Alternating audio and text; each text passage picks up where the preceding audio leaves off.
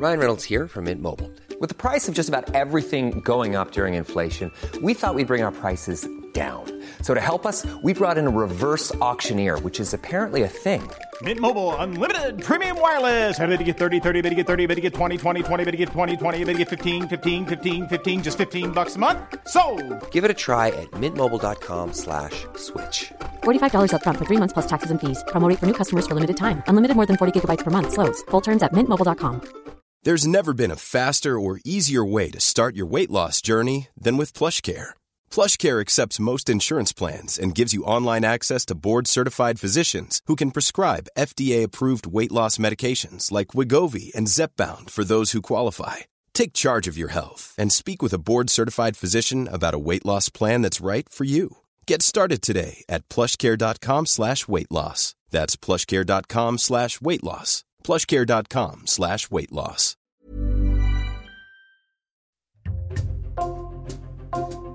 Bonjour, c'est Jules Lavie pour Code Source, le podcast d'actualité du Parisien.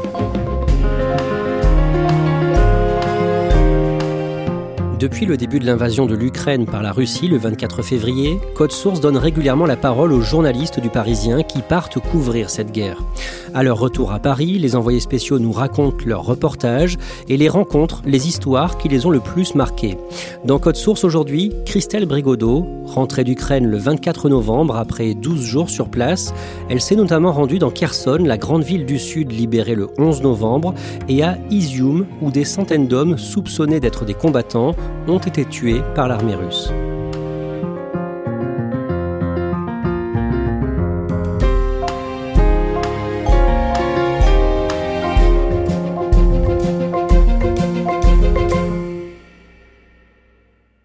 Christelle Brigodeau, comme vous êtes le fil rouge de ce podcast, on va d'abord vous présenter. Vous avez 40 ans, vous avez longtemps été journaliste au service société, spécialiste éducation, et depuis près de deux ans, vous êtes au service récit du Parisien. Vous avez été en reportage en Ukraine depuis le mois de février où la guerre a débuté, à cinq reprises, et vous nous racontez régulièrement vos reportages dans Code Source. Christelle Brigodeau, vous commencez ce nouveau reportage en Ukraine, à Kiev, le vendredi 11 novembre et vous décrivez d'abord une ville qui semble reprendre une vie normale. Une personne qui incarne très bien ça, c'est une jeune femme qui s'appelle Victoria, que je rencontre euh, ce soir-là et qui accepte d'être un peu mon, guide dans la ville. C'est une jeune femme de 24 ans qui sort du boulot, euh, elle travaille dans une société de, de, jeux vidéo et elle nous conduit comme ça à travers les bars euh, et on voit plein de gens dehors sur les trottoirs, dans les bars. Il y a une boulangerie très cotée dans ce quartier-là où il y a une queue pas possible pour acheter des petits pains fourrés à la viande. On a l'impression que la ville est insubmersible, que rien ne peut la mettre par terre. Et pourtant, la ville subit encore de nombreuses coupures de courant, par exemple. Oui, en fait, la ville subit des frappes régulières, la ville et d'ailleurs tout le pays, qui sont euh, destinées à euh, plonger l'Ukraine dans le noir. Donc il y a des coupures de courant régulières, certaines programmées, d'autres qui ne le sont pas. Et euh, les habitants de Kiev, comme les Ukrainiens, ont appris à vivre au rythme de ces coupures et à s'adapter. On voit même par exemple des restaurants qui proposent des menus blackout, c'est-à-dire des menus froids pour les moments où il y a des coupures d'électricité. Mais pour autant, ils restent ouverts. Quand vous arrivez à Kiev avec Olivier Corsan, le photoreporter du Parisien qui vous accompagne dans cette mission, la grande ville du sud du pays, Kherson, a été libérée le jour même et cette libération est bien sûr fêtée aussi à Kiev. C'est une grande émotion euh, pour euh, tout le pays parce que c'est une victoire euh, importante et, peut-être un tournant dans cette guerre. En face de Maïdan, donc au cœur de Kiev, il y a spontanément quelques centaines de personnes qui se réunissent avec les drapeaux ukrainiens, qui amènent à boire, qui font la fête. C'est vraiment l'émotion qui submerge tout le pays. C'est une fête ininterrompue. Des femmes et des enfants principalement, réunis autour d'un seul et même slogan. Kherson, c'est l'Ukraine Le lendemain, le 12 novembre, vous prenez la direction de Kherson, mais avant d'atteindre cette ville, vous vous arrêtez le dimanche 13 dans sa grande banlieue, dans un village, Chornobaïvka, où tout le monde vous parle des traîtres qu'il va falloir démasquer.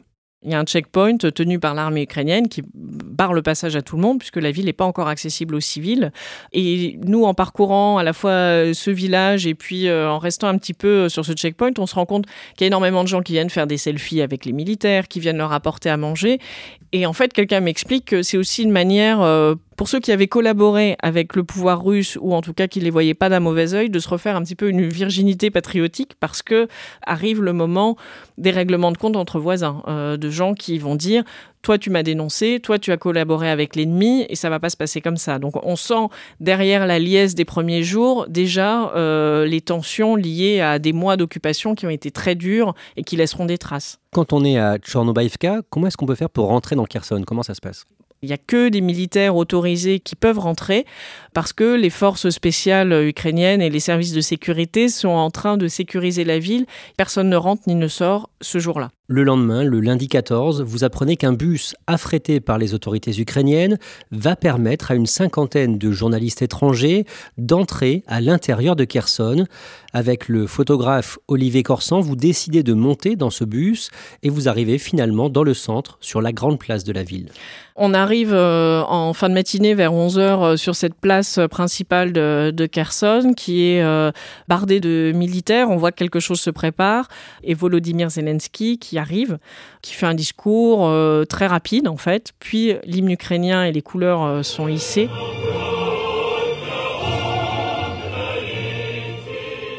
Y a des habitants qui sont un petit peu plus loin, la place est très grande. Hein. Ils sont très émus, très heureux. Ils, chantent des slogans, euh, non pas à la gloire du président d'ailleurs, mais à la gloire des forces armées ukrainiennes, euh, qui sont leurs libérateurs. Volodymyr Zelensky vient faire quelques déclarations en face de nous pour expliquer que voilà, la, la guerre continue, que c'est une victoire importante, mais que tout n'est pas gagné. Et puis il s'en va. Ça dure au total peut-être un quart d'heure, c'est pas très long. Après ça, vous décidez de quitter le groupe de journalistes encadré par les autorités. Concrètement, vous faites comment? Donc euh, tout simplement, on s'en va. On retrouve des personnes euh, que j'avais déjà rencontrées en fait presque un an plus tôt parce que j'étais déjà venue à Kherson euh, juste avant la guerre. Et c'est à partir de là que commence voilà le reportage qu'on fait de manière indépendante, seul. À quoi ressemble Kherson? La ville n'est pas euh, bombardée ou endommagée comme d'autres villes, euh, puisque c'est une ville qui a été euh, conquise à peu près sans combat dès les premiers jours de la guerre. En fait, on se rend compte à quel point cette ville est traumatisée en discutant avec les gens, parce que les traumatismes, ils sont chez les gens et pas sur les murs. À Kherson, vous rencontrez une femme médecin légiste qui a beaucoup de travail.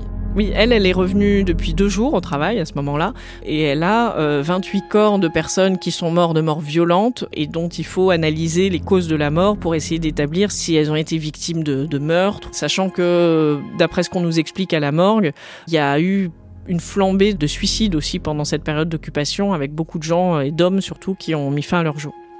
Vous vous intéressez notamment à l'une de ces victimes, un homme de 38 ans prénommé Artem. Que lui est-il arrivé? Alors il a été retrouvé le 31 octobre, battu à mort dans un terrain vague euh, à la périphérie du centre-ville.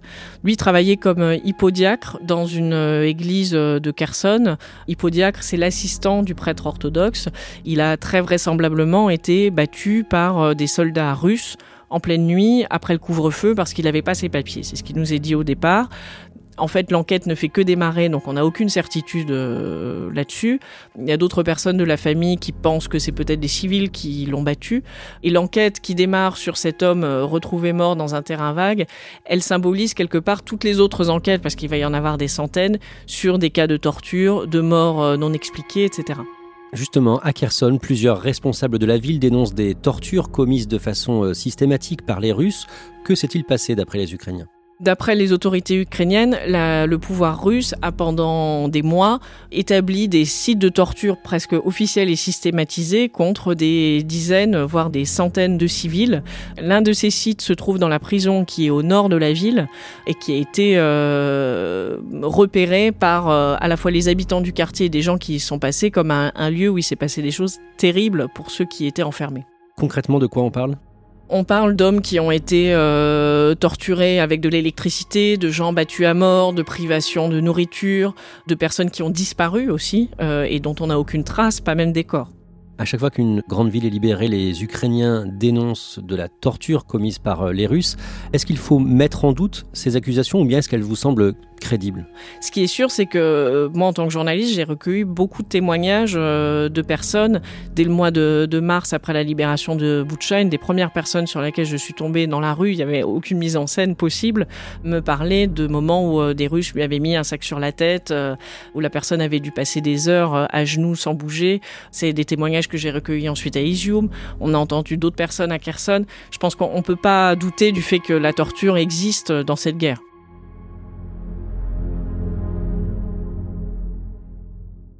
Dans la ville de Kherson, ce lundi 14 novembre, vous rencontrez un homme, Roman, la cinquantaine, qui se présente comme un juriste devenu humanitaire bénévole pendant la guerre en Ukraine. En fait, c'est lui qui vient vers nous, plutôt que nous qui allons vers lui. Il porte un drapeau ukrainien euh, gigantesque autour euh, des épaules, bon, comme beaucoup de gens à Kherson euh, ce jour-là. Il nous fait tout un récit sur l'occupation qui est bon, complètement invérifiable, mais on, l'écoute.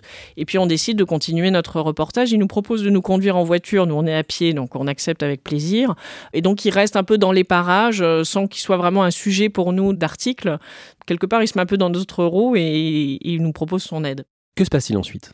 Alors, on continue notre reportage euh, sur euh, Arten, donc cet hippodiacre qui a été tué, et Roman nous propose de nous ramener au centre-ville, euh, donc ce qu'on accepte. Et en fait, dans sa voiture, au détour d'une rue, on tombe sur une dizaine d'hommes en armes qui sont des policiers des forces spéciales.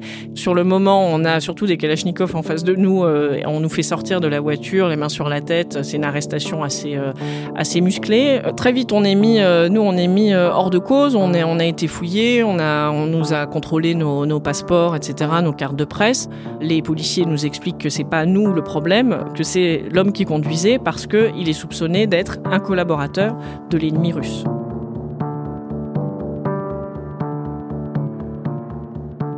Pendant tout le moment où ce fameux Roman nous accompagnait en voiture, les policiers ukrainiens fouillaient sa maison sur dénonciation des voisins et ont trouvé un drapeau russe et différents éléments qui tendent à prouver que, en fait, il n'était pas du tout résistant, il collaborait avec l'ennemi. Il avait euh, des accointances avec les soldats russes qui lui permettaient, lui, de circuler librement et faisait planer des menaces sur le voisinage. Euh, c'est ce que tout son quartier sait et a dit au service de renseignement ukrainien. On a les, policiers des forces spéciales euh, qui le malmènent, qui lui mettent quelques tapes sur la nuque euh, et qui lui parlent de manière euh, assez agressive et surtout pour essayer de lui faire ressentir une, forme de honte. C'est une manière de montrer à tout le monde qu'on l'a trouvé, qu'on va s'occuper de son cas et de jeter un peu l'opprobre sur lui et sa famille.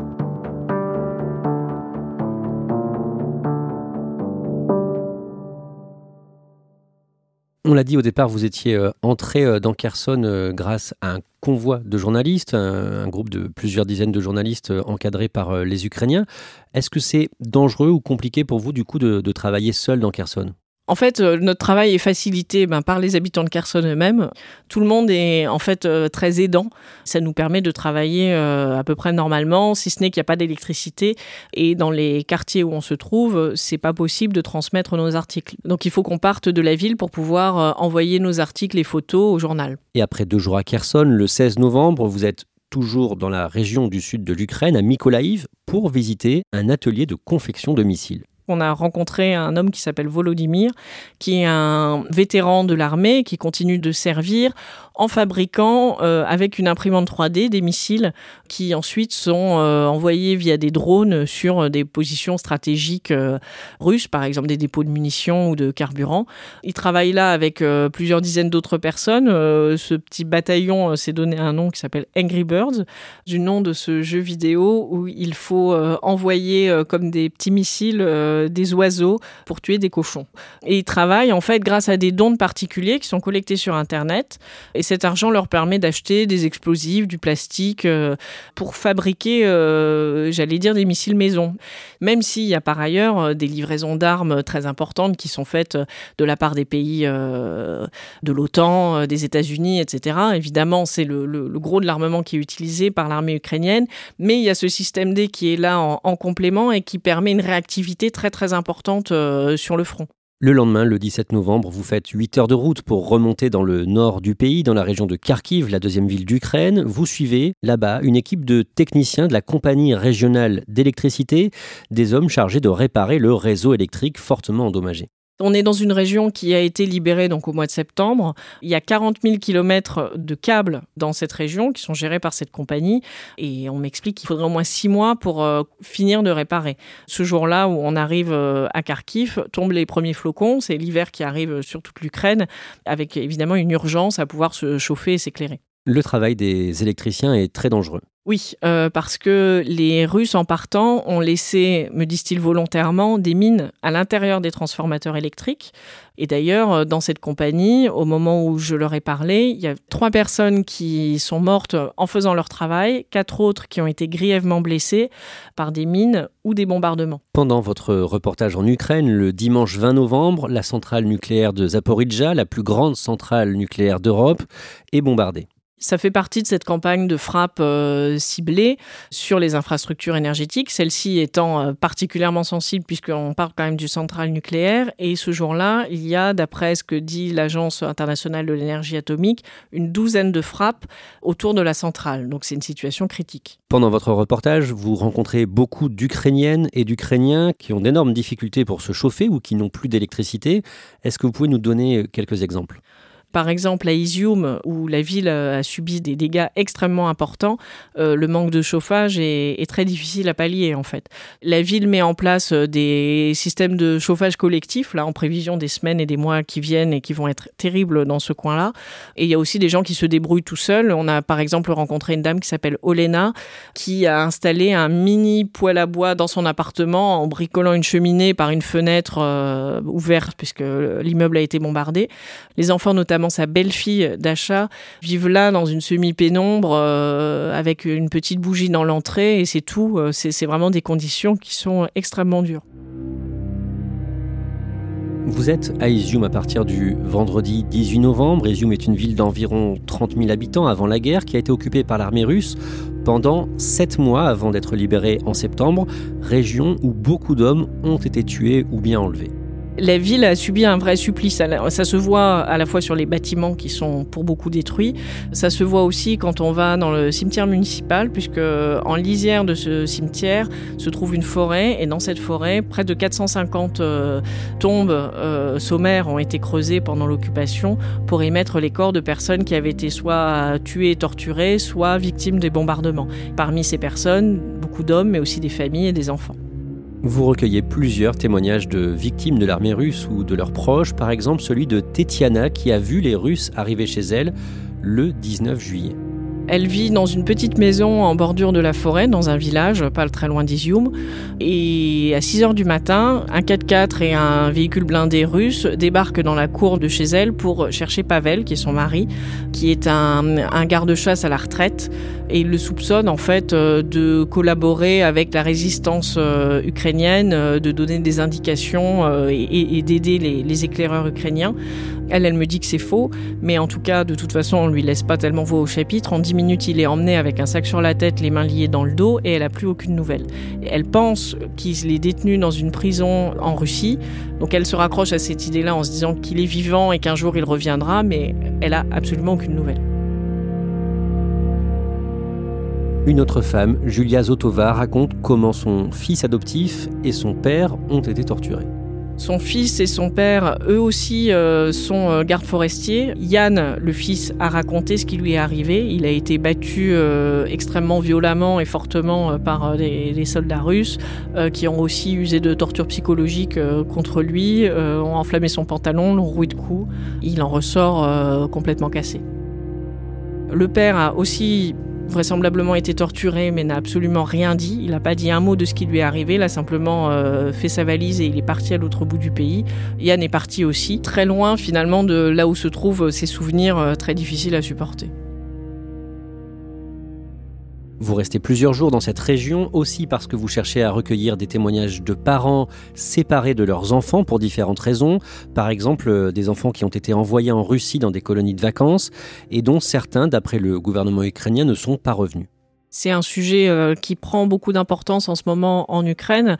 Il y aurait plusieurs milliers d'enfants qui manquent à l'appel en Ukraine. Euh, L'ONU s'en est ému également.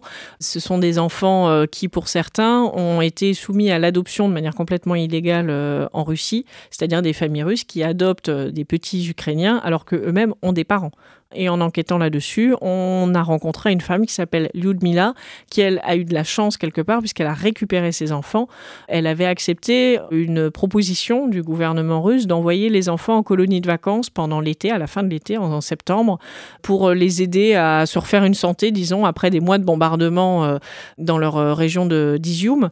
Sauf qu'au moment où les enfants étaient en vacances, le gouvernement ukrainien a reconquis la région et la Russie demandait, euh, pour libérer quelque part ses enfants, à ce que ce soit les parents en personne qui viennent les chercher. Donc euh, ce sont les, mères qui ont dû s'y coller. Donc euh, Lyudmila en faisait partie. au total, elles étaient 32 femmes à aller récupérer leurs enfants concernant cette colonie de vacances particulière. Toujours à Izium, vous êtes reçu par une autre femme, Victoria, qui, elle, est brisée par le chagrin.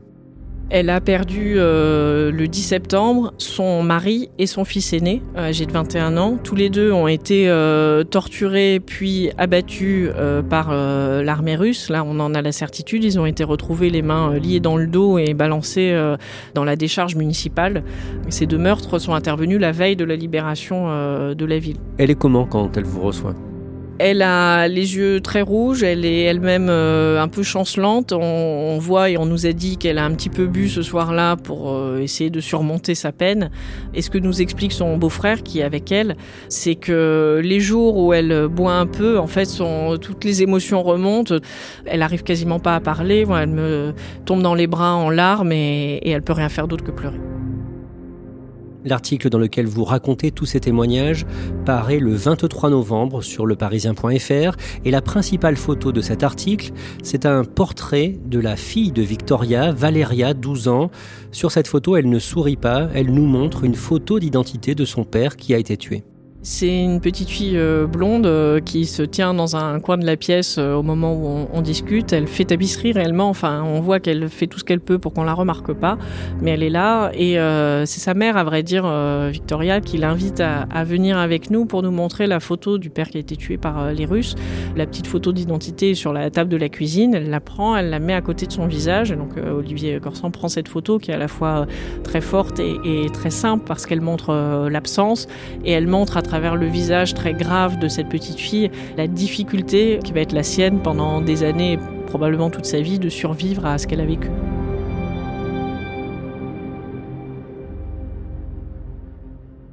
Christelle Brigodeau, ce qui frappe quand on relit euh, tous euh, les articles que vous venez de, de signer euh, dans le Parisien sur la guerre en Ukraine, c'est l'accueil des Ukrainiens.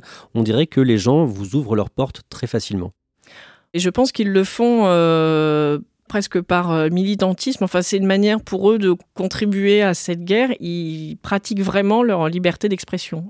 Et à plusieurs reprises, j'ai rencontré des personnes qui me disaient vraiment ce qu'ils pensaient, y compris des choses d'ailleurs qui sont pas du tout dans la ligne du, du gouvernement euh, ukrainien.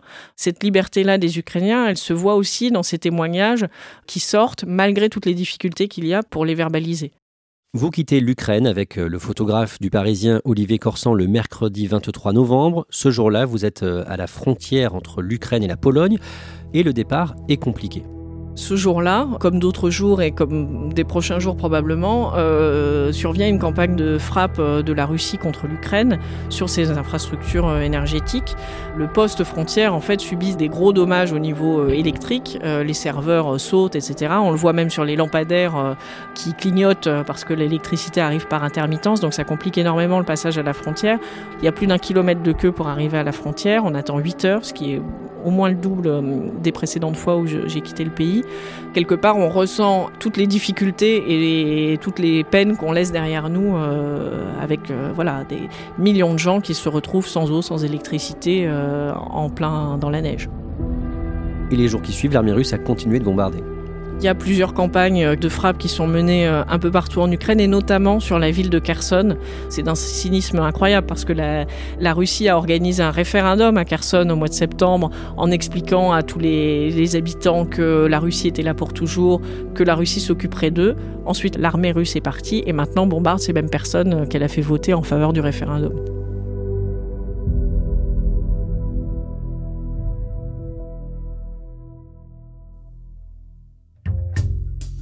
Merci Christelle Brigodeau. Tous les reportages que l'on vient d'évoquer sont à retrouver avec les photos d'Olivier Corsan sur leparisien.fr. Code Source est le podcast quotidien d'actualité du Parisien. N'oubliez pas de vous abonner pour ne rater aucun épisode. Vous pouvez nous interpeller sur Twitter, at Code Source, ou nous écrire code source at leparisien.fr. Cet épisode de Code Source a été produit par Emma Jacob, Clara Garnier-Amouroux et Thibault Lambert. Réalisation Julien Moncouquiole.